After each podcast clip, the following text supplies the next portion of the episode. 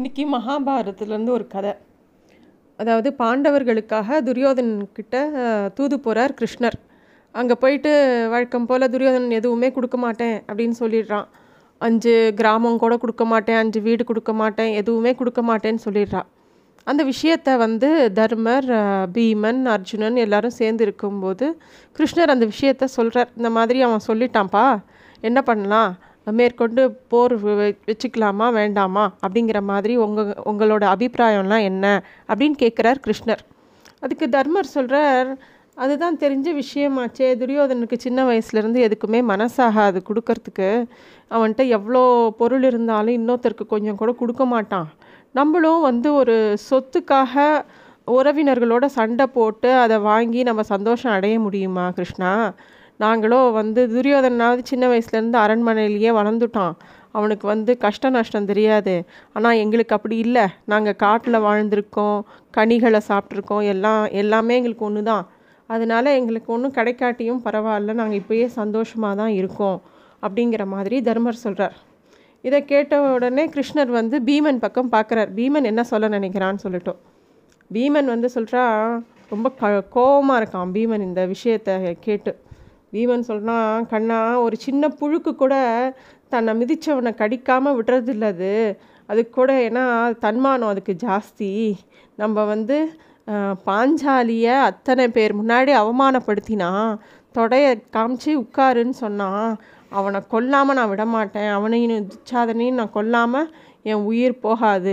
அப்படின்னு பீமன் சொல்கிறான் அர்ஜுனனும் வந்து சொல்கிறான் எனக்கு வந்து இந்த காண்டிபோங்கிற அந்த வில்லை வந்து நான் என்ன சும்மா விளையாடுறதுக்காக வச்சுட்டுருக்கேன் இல்லை சிவன்கிட்ட பாசுபாஸ்திரம் வந்து அவ்வளோ தபஸ் பண்ணி வாங்கினேன்னா அது என்ன சும்மாவா வாங்கினேன்? தர்மருக்கு வேணால் இது எல்லாமே மன்னிக்கிற குணம் இருக்கலாம். ஆனால் எனக்கு அப்படி கிடையாது. தர்மர் மட்டும் ஊன்னு சொன்னால் போதும். நான் வந்து த- துரியோதனை ஒரே நிமிஷத்தில் போய் கொண்டு குவிச்சிட்டு வந்துடுவேன் அப்படின்னு அர்ஜுனன் ஒரு பக்கம் கோவமாக பேசுகிறான் கிருஷ்ணா வாயில் இருக்கிற வரைக்கும் தான் தாம்பூலம்னு வெத்தலைக்கு பேர். அது துப்பினா எச்சல். என்னை பொறுத்த வரைக்கும் துரியோதனன் வந்து எச்சலுக்கு சமானமானவன். அப்படி இப்படின்னு கோச்சிக்கிறான் அர்ஜுனன். இதெல்லாம் கேட்டுருக்கா கண்ணீரும் கம்பளையுமா பாஞ்சாலி. பாஞ்சாலியை பார்த்த உடனே கிருஷ்ணருக்கு மனசு ரொம்ப கஷ்டமாக இருக்குது உடனே கேட்குற நீ நீ என்னம்மா நினைக்கிற? அப்படின்னு பாஞ்சாலியை பார்த்தும் கேட்குற தேவையில்லாமல் வருத்தப்படாத நீ என்ன நினைக்கிறையோ அதை சொல்லு அப்படின்னு கிருஷ்ணர் வந்து திரௌபதியை பார்த்து கேட்குறார். திரௌபதி சொல்கிறா பல வருஷமாக என் வயத்தில் எரியிற தீயை நீ ஒரு நிமிஷத்தில் அணைக்க முடியும்னு நினைக்கிறியா கிருஷ்ணா? என்னைக்கு இன்னொருத்தன் என் கையை பிடிச்சி இழுத்துண்டு ஒரு சபைக்கு கூட்டின்னு வந்தானோ எல்லார் முன்னாடியும் அவமானப்படுத்தினானோ நான் அந்த நிமிஷமே என் உயிரை விட்டுருக்கணும் அந்த நிமிஷமே நான் வந்து அக்னி பிரவேசம் பண்ணியிருக்கணும். அப்படிலாம் நான் பண்ணலை. அப்படி பண்ணியிருந்தா தர்மருக்கோ அர்ஜுனனுக்கோ பீமருக்கோ வந்து சிரேஷ்டமாக இருக்காது. நான் அந்த மாதிரி அக்னி பிரவேசம் பண்ணியிருந்தா தர்மர் அன்றைக்கே காட்டுக்கு போயிருப்பார். பீமனுக்கோ அர்ஜுனனுக்கோ என்ன பண்ணுறதுன்னு தெரியாது தம்பிகள் எல்லாரும் ஆளுக்கு ஒரு பக்கமாக பிரிஞ்சு போயிருப்பா. அதெல்லாம் கூடாது. அவளோட சத்தியத்தை காக்கணுங்கிறதுக்காக நான் எல்லாத்தையும் பொறுத்துன்னு இருக்கேன் அப்படின்னு சொல்லி திரௌபதி சொல்கிறா கடைசி வரைக்கும் பாஞ்சாலி வந்து தலைமுடியை முடிஞ்சிக்காமல் போனாங்கிற அவப்பெயர் உங்களுக்கெல்லாம் வேணுமா? அப்படின்னு அவ கேட்குறா இன்னொரு பக்கம் கிருஷ்ணர் நகுலனை பார்க்குறார் நகுலன் ஒரே வார்த்தையில் சொல்கிறார் எங்கள் அண்ணா தர்மர் என்ன சொல்கிறாரோ அதுதான்ப்பா எனக்கும். எனக்குன்னு தனியாக கருத்தெல்லாம் எதுவும் கிடையாது. தர்மர் வந்து சண்டை போடலான்னு சொன்னால் நான் சண்டைக்கு தயார்.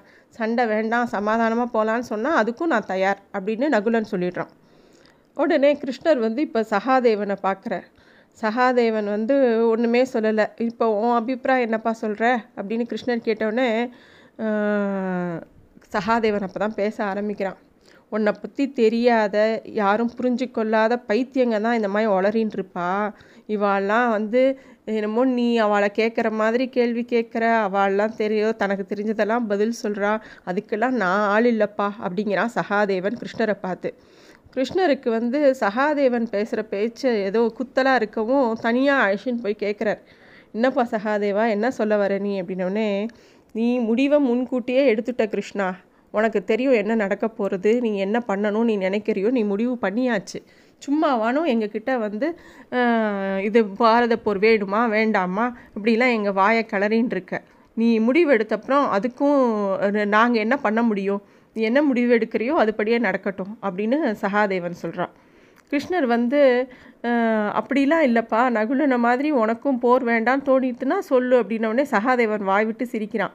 ஏன் சிரிக்கிற? அப்படின்னோடனே எல்லாம் அறிஞ்ச நீ போரை நடத்தணும்னு நீ எப்போவோ முடிவெடுத்துட்ட. அதை யாராலையும் மாற்ற முடியாது. நிலைமை அப்படி இருக்க நீ எதுக்கு சும்மாவானோ எல்லார்கிட்டையும் கேட்டுன்ட்ருக்க அப்படின்னு திருப்பியும் கேட்குறான் சகாதேவன். கிருஷ்ணருக்கு இந்த இடத்துல என்ன சொல்கிறதுன்னு தெரியல. இதை எப்படி சமாளிக்கிறது சகாதேவனன்னு தெரியல. தருமனுக்கும் நகுனனுக்கும் தான் போரில் உடன்பாடு இல்லையே. அப்புறம் எப்படிப்பா போர் நடக்கும் அப்படின்னு கிருஷ்ணர் திருப்பி கேட்குறார் அப்போ வந்து சகாதேவன் சொல்கிறா ஏன் நடக்காது?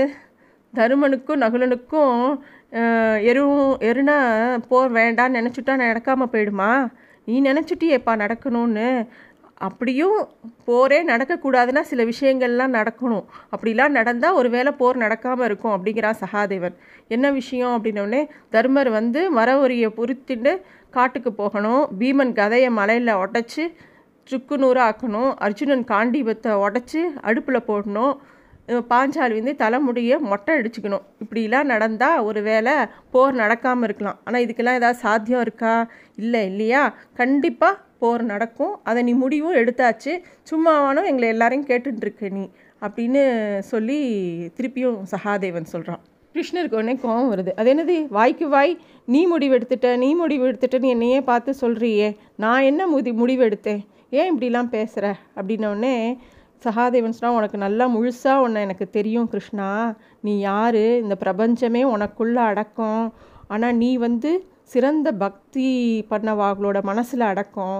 உன்னை பற்றி எனக்கு நன்னா தெரியும். அதனால் நீ வந்து சும்மாவானும் கேள்வி கேட்காத அப்படின்னு திருப்பியும் சகாதேவன் சொல்கிறான் இதை கேட்ட உடனே கிருஷ்ணர் வந்து யாருக்குமே அறிய முடியாத இந்த தேக ரகசியம் உனக்கு எப்படி தெரிஞ்சுது? அப்படிங்கிற மாதிரி அவனையே பார்த்துட்டுருக்கார் உடனே கிருஷ்ணர் வந்து விஸ்வரூபம் எடுத்து காட்டுறார் அந்த இடத்துல சகாதேவனுக்கு. அப்போ சகாதேவன் வந்து ஒரு கிருஷ்ணர் அப்படியே சாஷ்டாங்கமாக விழுந்து சேவிக்கிறான். ம் எங்கே இப்போ என்னை அடக்கு நீ பார்ப்போம் எல்லாமே என் சங்கல்பம் என் சங்கல்பம்னு சொல்லிகிட்டே இருக்கியே நீ அப்படின்னு சொல்லி கிருஷ்ணர் சொல்லவும் சகாதேவன் ஓரமாக அமைதியாக உட்காந்து கிருஷ்ணரை சரணாகதி பண்ணுறான் மனசுக்குள்ளே.